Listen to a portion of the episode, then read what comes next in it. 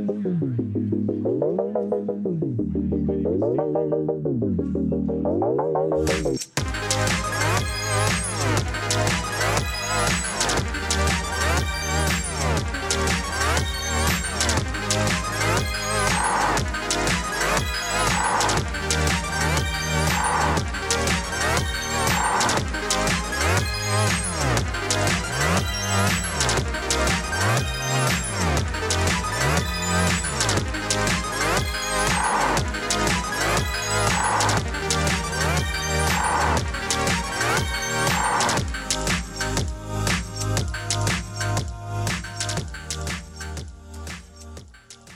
uh, recently watched a BBC documentary entitled The Jungle.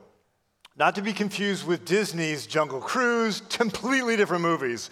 This one was narrated by David Attenborough, who looks nothing like The Rock, okay? Just, just so you know. Uh, but we get to see in this documentary the amazing way that vegetation regenerates in some of the deepest, darkest jungles on the planet. Through the, the uh, time lapse photography, we get to see a little bit about what happens when one hardwood tree falls in a dense, thick populated area of the jungle. Immediately, plant life rushes toward this sunlight because normally what happens is there's so much covering that the sunlight never makes it to the floor of the jungle. So all these plants kind of rush for a quick, immediate growth. You have these broadleaf vines that kind of twist their way up and start making their way toward the sun. There's also these thin trees that also start popping up. But next to the hardwood trees around them, they're rather dwarfed. So this little competition goes on. And what happens is eventually these broadleaf vines kind of attach themselves to these thin trees. And as the thin t- trees grow, it kind of pulls up this huge, this huge like covering that eventually suffocates the rest of the plant life there. While that's happening, there is the hardwood tree that's fallen, and its seeds are starting to germinate, but its growth is different. Its growth goes down into the soil. A little bit like the tortoise and the hare, its growth is slow and steady. Eventually, it grows 10, 20 feet, and it takes its place and beats all the other plant life. It takes its place at the top of this canopy where birds uh, habit and, and uh, where plant life, I guess there's no plant life up there, but where there's great vegetation and, and uh, strength for, for birds and stuff like that. And, and it, they grow to be, you know, a couple hundred feet tall and last for hundreds of years. The broadleaf or the, the uh, um, hardwood tree, it, it wins the battle by doing something that's counterintuitive. As opposed to rushing to quick growth, its roots go deep into the soil.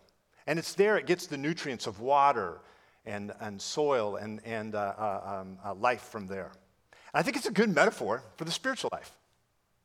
Instead of being a people who are active and busy, we need to be a people who are Jesus' people who are deeply formed. And as we're sinking our roots into the soil of God, what it does is it allows us to be evergreen. It allows us to have abundance. It allows us to be full of life. A spiritual leader that I've read over the years, Richard Foster, he says, the desperate need today is not for a greater number of intelligent people or a greater number of gifted people, but for a deep people.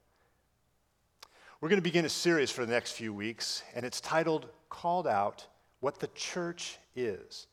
This idea of being called out comes from a Greek word in the New Testament, ekklesia, and it means exactly that to be called out. We're called out by God to be a certain kind of people for a very specific purpose. The writers in the New Testament echo this over and over. In, in Peter, it says, But you are a chosen people, a royal priesthood, a holy nation, a people for God's own possession, that you may proclaim the excellencies of him who has called you out of darkness into his marvelous light. We're called to be a certain kind of people. We're called to do a certain kind of thing. We're called out of the gospel of self and self reliance, and we're called into the gospel of grace. And it's there that we find identity, we find our meaning, and we find purpose. Now, foundational to that calling is the invitation to, to avoid just quick growth speedy growth. It's not about just believing the right things or doing Christian like things, but it's, it's being deeply formed and becoming Jesus' apprentices. I think of this last year, and I think of some of the things that have happened. There's been tremendous amount of struggles, right?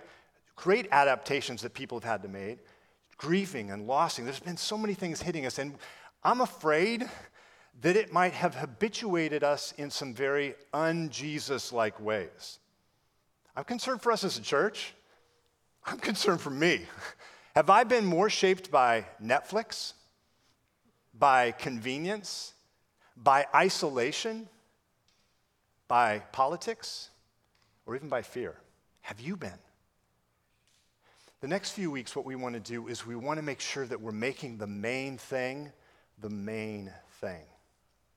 A Jesus apprentice, as the way we've kind of been encouraging people as a church, is around 640 discipleship. If you've heard that phrase, if you've been around us, it comes from a verse in Luke 640 that says, When a student has been fully developed, they will look like the master.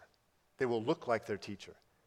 We believe looking like the master is around three basic kind of loves. It's loving God as our ultimate love. It's loving one another, right? The Bible says they will know we are Christians by our, our love, right? And then it's loving our neighbors. If this church burned down and we didn't have it anymore, would our neighbors feel any lack of love? Would they feel any lack of loss? Other than those of us who go here, would they miss us in any significant way? You guys, this is what it means to be embodied this kind of gospel calling that we've called, been called out to be and to do. So I just want to start by just praying together a little bit and inviting God through His Spirit to kind of speak through us through our time. So would you just pray with me? Father, we want to orient ourselves in a certain way today. First of all, we come confessing. I come confessing. I know a lot of those things have probably shaped me over the year. Father, would you help to make us the main thing, the main thing? Would you root us in deep into your soil, God? Father, today would you give us ears to hear and would you give us eyes to see? In Jesus' name, amen. Apprenticeship of Jesus kind of begins with this idea of loving God, but it's somewhat counterintuitive because instead of trying to summon up this deep affection for God, what we need to do is recognize the desperate condition of our souls. We first need to be found. We first need to receive from God. One of the New Testament writers says this We love God, we love Him because He first loved us. And the principle here is simple God makes the first move, He comes to us. The Bible talks about the deadness in us and this desperate condition that can inhibit us from becoming fully alive as humans, as God has expected us and designed us and created us to be. That it's when we encounter this kind of unique love that we really come to what our true identity is. We love Him and we receive Him because He first received us. A spiritual director that I've enjoyed reading over the years describes this as receiving God's loving gaze. Listen to what he says. The gaze of God receives us exactly as we are, without judgment or distortion, subtraction or addition. Such perfect receiving is what transforms us. Being totally received as we truly are is what we wait and long for all our lives. All we can do is receive and then return the loving gaze of God every day. And afterwards, we will be internally free and deeply happy at the same time. First, we need to receive the loving gaze of God, but to receive it just as we are. There's a thing called our false self, and that can kind of get in the way of us receiving this kind of love. Our false self is that part of us that thinks we're lovable for some reason, either our job or our title or our position or even our personal image. It's largely just a construction of our mind and our attachments. It's what we think makes us worthy as a person. But it's also a phantom, right? Because it's conditional, it's ever changing. The premise of the Bible is God loves you just as you are. But the first step is this kind of um, realizing that we need to kind of die to ourselves.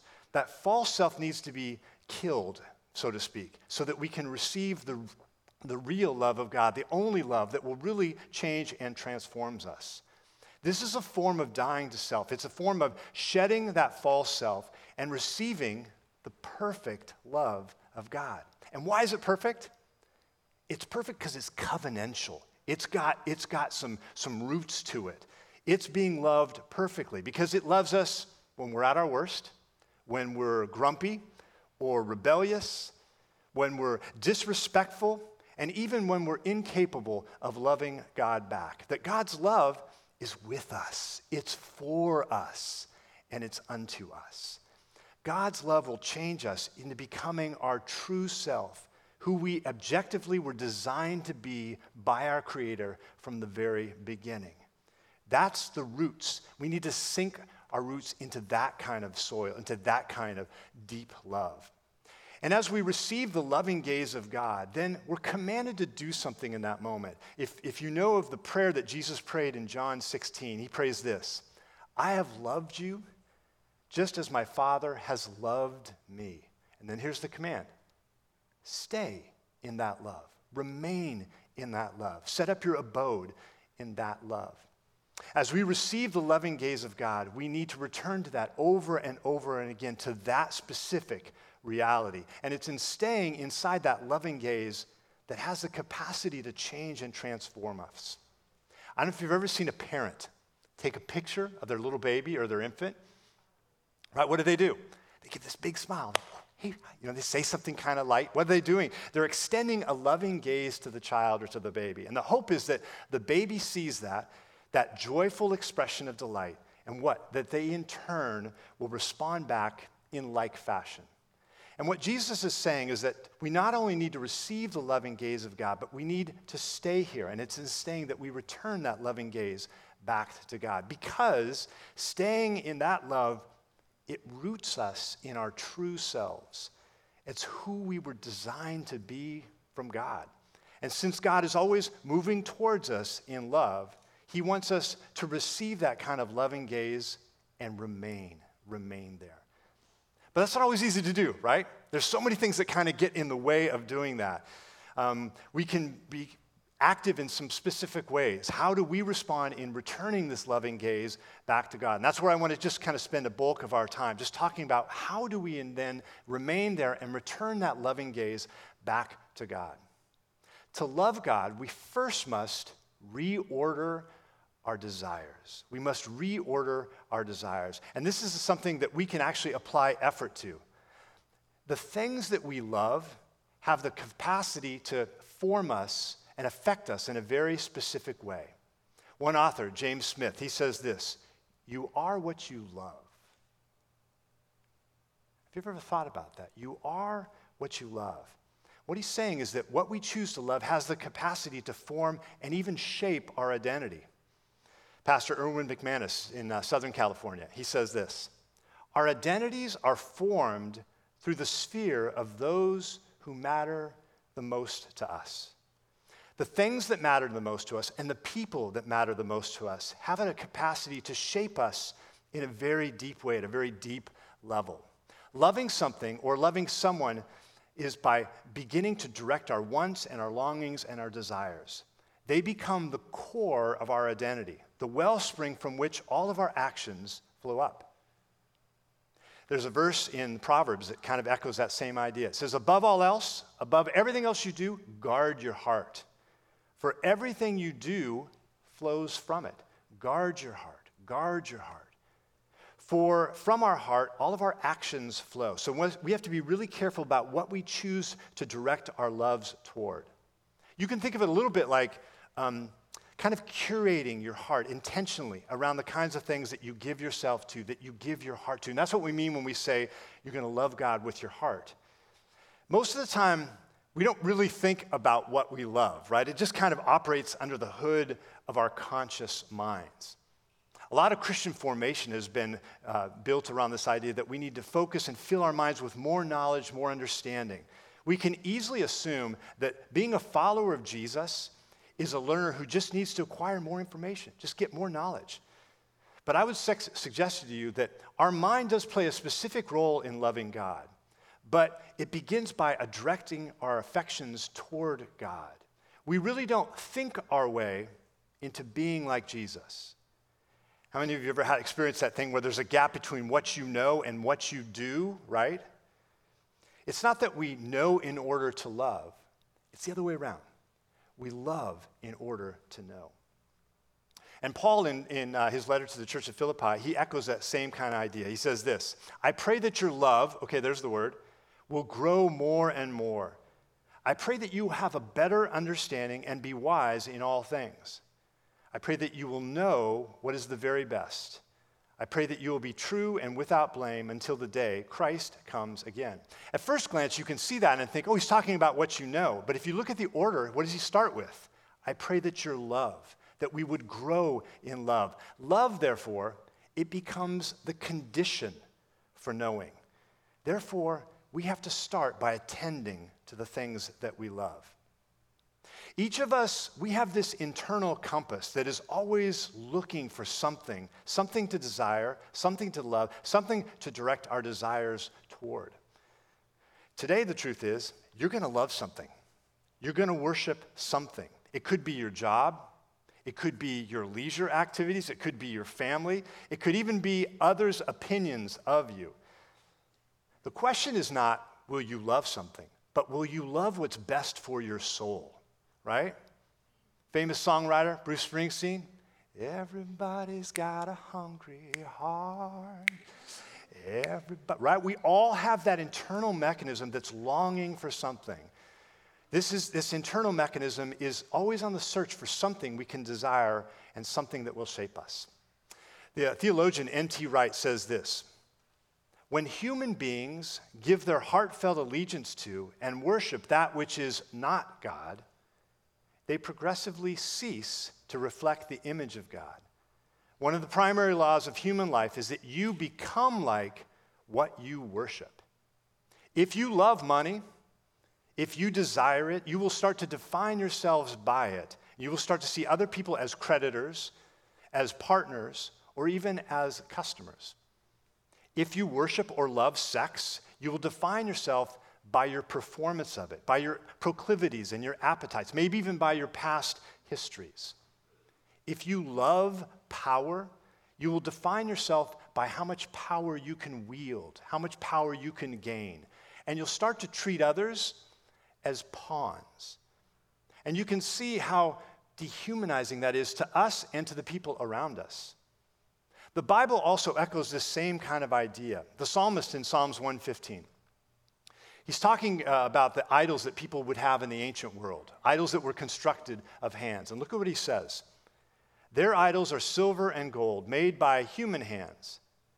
They have mouths, but they can't speak, eyes, but they can't see, ears, but they can't hear, noses, hands, and feet, but they can't walk, nor can they utter a sound with their throat. Then he says, Those who make them will be like them, and so will all who trust in them.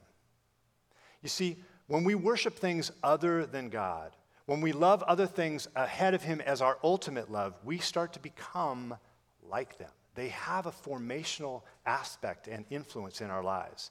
And in doing so, what Scripture says is we start to become less and reflect less of the image of God. And what's tricky is this whole process kind of works at the subconscious level. It operates under the hood of our awareness. Those lesser loves, they kind of become default settings that we just naturally slip into without a whole lot of thought. They may not even be sin or something that is morally wrong, but they're just not things that were ever intended to be ultimate things, right? When we make those things our ultimate desire, they then replace God as our ultimate love. And those rivalries, they become destructive to us at a soul level. You might think of it a little bit like a beach ball in a pool. You ever played with a beach ball in a swimming pool? But it has a tendency, you would say, even its greatest desire is what? To rise to the surface. It's restless when it's held underwater. And as you push it down, it tries to sneak its way back up through your feet or through your hands. You can think of your souls as a beach ball, that when they're being pushed downward toward lesser loves, they become restless and they want to seek their way back up to the surface. They want to go to the natural direction where they will be caused to be at rest. Augustine, great spiritual thinker, has a famous quote where he says, Our hearts are restless until they find their rest in you. When our loves and our desires have been directed toward God, what he's saying is at that moment, we experience a deep soul rest. So instead of directing our loves toward lesser things, we need to reorder our desires around what God says is truly the way for human flourishing.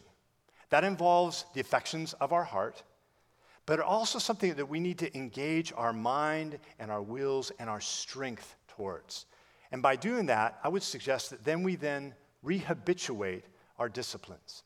We rehabituate our disciplines. We move from reordering our desires to rehabituating. You see, if we are what we love, then our habits, they have a profound ability to reinforce that love. Learning to love God then means that we rehabituate around those kind of disciplines. And that process is less about it's less about filling our minds with more information and more about settling into what God has designed us for his creation. And I would say probably one of the simplest ways to do that is what they've classically called the spiritual disciplines. The spiritual disciplines are a way for us to re aim our loves, to retarget our loves. Love is a habit, and as our hearts become immersed in those spiritual practices and disciplines, that what happens is that over time they begin to index us toward a very specific end, and that end is the flourishing that comes from life in God's kingdom. Another way that our minds are engaged in this process comes out of Romans. You've probably heard the verse if you've been around church for a while. It says, Therefore, I urge you, brothers and sisters, in view, excuse me, in view of God's mercy, offer your bodies as living sacrifices, holy and pleasing to God. This is your true and proper worship. Then it goes on to say, Do not conform to the pattern of this world, but be transformed by the renewing of your mind. I think the order is important there because, again, it begins with God's mercy, God's love being directed towards us. And as we respond to that love, what Paul is saying is then we have the opportunity to be transformed as our minds engage. And one of the ways that our mind engages is critically thinking about what we aim our loves towards. But our also can, mind can be used to help discern what kind of spiritual practices will reinforce that love. Those practices and rituals, Paul is saying, will help transform us. You guys see how a little bit how that works, how that flows? Our strength is involved as well in that process. As our minds kind of index themselves around certain practices that will habituate us toward loving God, God then allows our strength to be applied to, to, to strengthen that kind of effort. And what he does is he sends his Holy Spirit that kind of animates and adds strength and power. And that's through the Spirit that we experience the fruit of our love back toward God. Our practices then become multiplied and animated by this deep work of God's Spirit. As you lean into those spiritual practices, then what happens is you're training your loves, and that training deeply forms that love in your heart. Spiritual disciplines um, can be something that we experience individually and corporately. Spiritual disciplines would, would be things like reading Scripture, meditating on Scripture, ob- attending church, fasting, observing the Sabbath, and prayer. And so I want to encourage you with this area of prayer. This is something that God has been doing in my heart, kind of growing me in. And so I just want to share a little bit about that. I think if Christians were known for anything, we're known for prayer, right? Jesus said, My house will be a house of It'll be a house of prayer. And something happens in prayer that also deeply forms us and reconnects us with God's love. One of the authors I read was Rich Villodas, and he has this book called The Deeply Formed Life. And he says this Prayer forges humility, and it opens us up to the love of God, out of which we work for healing. In this respect, prayer is both formational and invitational. Prayer forms us into people marked by the fruit of the Spirit. In prayer, we invite God into the struggles of our life. Not only does prayer help connect us with God, but it also brings us back to full circle to who we are as people, to roots us in our identity. As I began the new year, 2021, uh, I was feeling like my prayer life was pretty stilted. It just had a lot of rote prayers. It didn't lack any kind of life. I kind of felt like convicted, like I was losing my connection with God in some ways. So I went up to the top of Umunhum. I don't know if you guys have ever been to Umunhum these days, but you can go way up there and you get to whole, see the whole city. It's gorgeous up there. And I just took a few minutes alone with God. I started praying. Lisa gave me a book on, on praying the Psalms. The Psalms are these great prayers that have been chronicled for hundreds of years that really give rooty, hearty language to our prayers. And they, become, they can become a prayer guide for us as we try to grow in our ability to pray because they're full of vulnerability.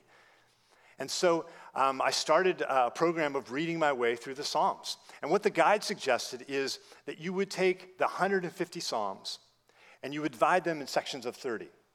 So, like day one of the month, you read Psalms 1. Day two, Psalms 2. I read Psalms 8 today. And then when you get to the end of the month, you start with 31 through 60.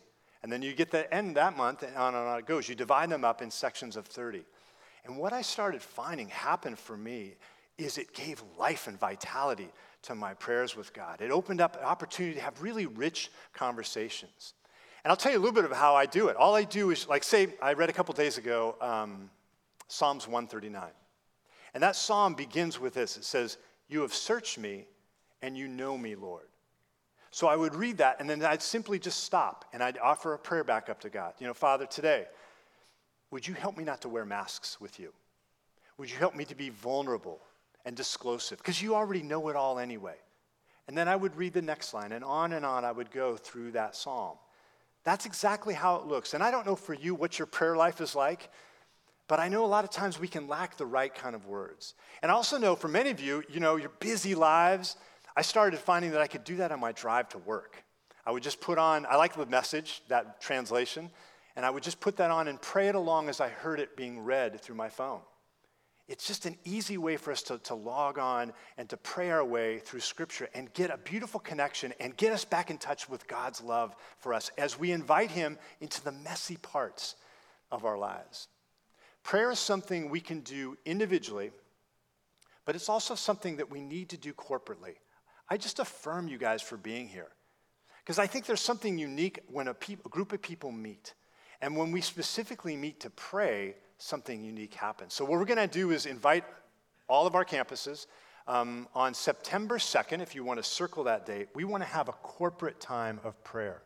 We're going to meet at 7 o'clock in the theater and just cry out to God as a church community. Yes, we do it individually, but there's something I think that uniquely happens when we pray corporately.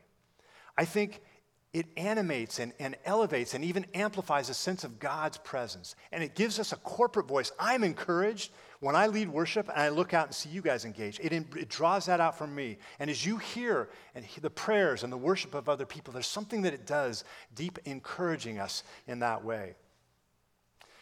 I'll tell you how this whole process just kind of naturally flows. Um, it was about my 30s, so just a couple years ago. I was in my 30s. And I realized um, I'd started developing a little bit of a dad bod, right? Nobody's shaming here, okay? There was some squishy parts. And uh, my wife referred it to it as my fun layer. So I decided I needed to kind of, uh, kind of change that. And so I reordered my desires around what I knew would be better physical health. What had happened is I'd kind of um, ordered my loves around the high that I got from slamming down a Ben and Jerry's in one sitting. You know you love it. You know you love it. ben and Jerry's. So I decided that I was going to start a running program. What did I do? I'd reorder my loves around better health and knowing that I needed that, exercise. And then I rehabituated my disciplines around a specific plan that would help reinforce that love. So I came up with the idea that I would, I would start a running program where I would run one day or uh, three days a week um, for 30 minutes, Monday, Wednesday, Friday. So that was going to require my strength, right? Because I needed to make sure I would stay with it and, and, endure it. It also required the work of the Holy Spirit, which at that moment was Lisa kicking me out of bed at 6 a.m. in the morning. Get out and run, get out and run. And I'll be honest with you, the first day I did this running program, it was miserable.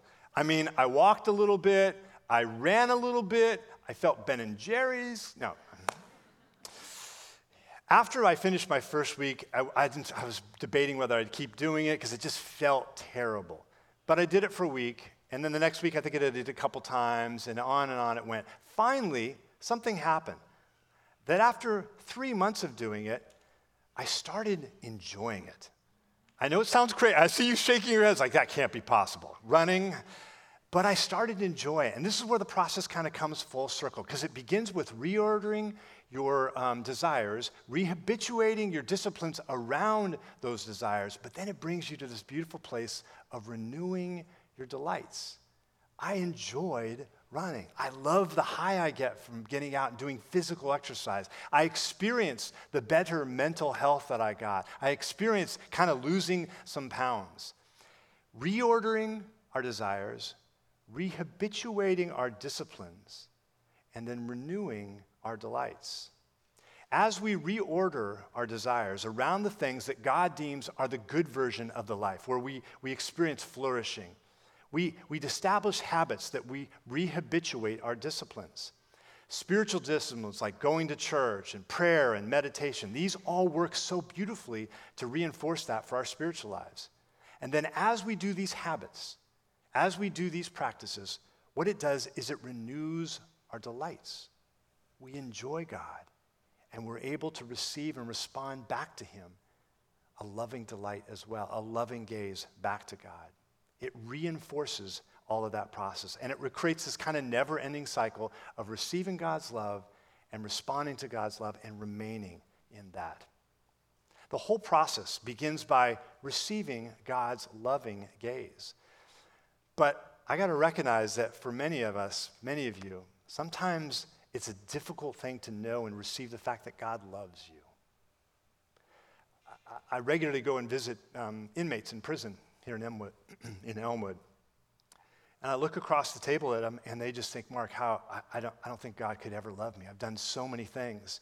They feel like their lives are too unworthy, that they've messed up, that they're just misfits, or they're not important enough. I came across a story uh, Brennan Manning tells in Ragamuffin Gospel. He tells a story of a surgeon who just finished and completed a very intricate surgery by removing a tumor from a woman's face. And because of the surgery, he actually accidentally nicked one of the sensitive nerves and left her with like what he describes as like clown-like features, like a Bell's palsy. And as he's looking in on this kind of dimly lit room, he sees a husband standing over the wife who he just operated on. It's weighty, right? He, he gets the feeling for, for the look that they have with each other. And as the woman looks up, she looks at the husband, she goes, Is my face always going to be like this? Yeah, the husband says. And then in this silence, the husband just kind of smiles and he goes, I think you're cute. I think you're still cute.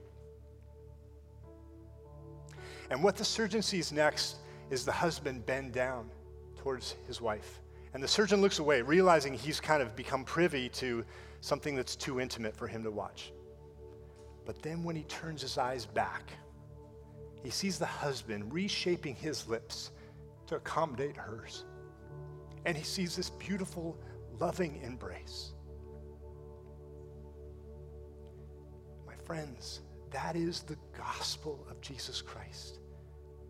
That Jesus would twist himself into the shape of the cross to fit your deformities and my deformities, my failures and my rebellion. That's the movement of God towards us.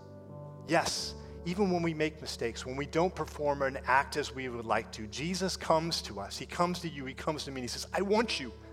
I want you. You are mine. I have purpose and plans for your life. Jesus knows our problems. He knows our addictions, our hangups, our habits. And in spite of all that, he still moves towards us. He still takes the step, first step of moving towards us in love. And I have to believe in, in a room this size, some of you have never made the pivot to embrace God's love for you. Maybe you're like some of the prisoners I meet. You feel like you're unworthy. You've messed up too much. Can I just be the voice, a loving voice that reminds you you are never, beyond God's loving embrace and his loving gaze. Would you pray with me? Father, I don't want to try to construct some kind of manufactured emotional moment, but man, as I just think about the passion with which you love us as your people, God, I pray for the person in the room today, the sound of my voice, if they're watching online, that maybe feels like they're too far removed. They've made too many mistakes. They've stepped too far outside of where your love can reach them. God, I pray that you would powerfully work through your spirit reminding them, enfolding them that you love them passionately, that you are always moving towards them in love. You are always the initiator of a loving response. I pray for the person maybe who's walked with you for years, but now their love has cooled. God, would you help them to be aware mindfully of where they need to reorder some of their desires, some of the priorities that have kind of gotten out of whack, that haven't made you their ultimate desire. God, help us Help us to rehabituate those disciplines in our life, the spiritual disciplines that can cause us and reinforce the habits that we need to, to strengthen our love for you. God, would you renew us then in the delight that we experience as we connect with you in this loving, kind of responsive way, receiving your loving gaze and loving you back? And Father, would you help us to experience the deep rest of our souls? We ask this in Jesus' name.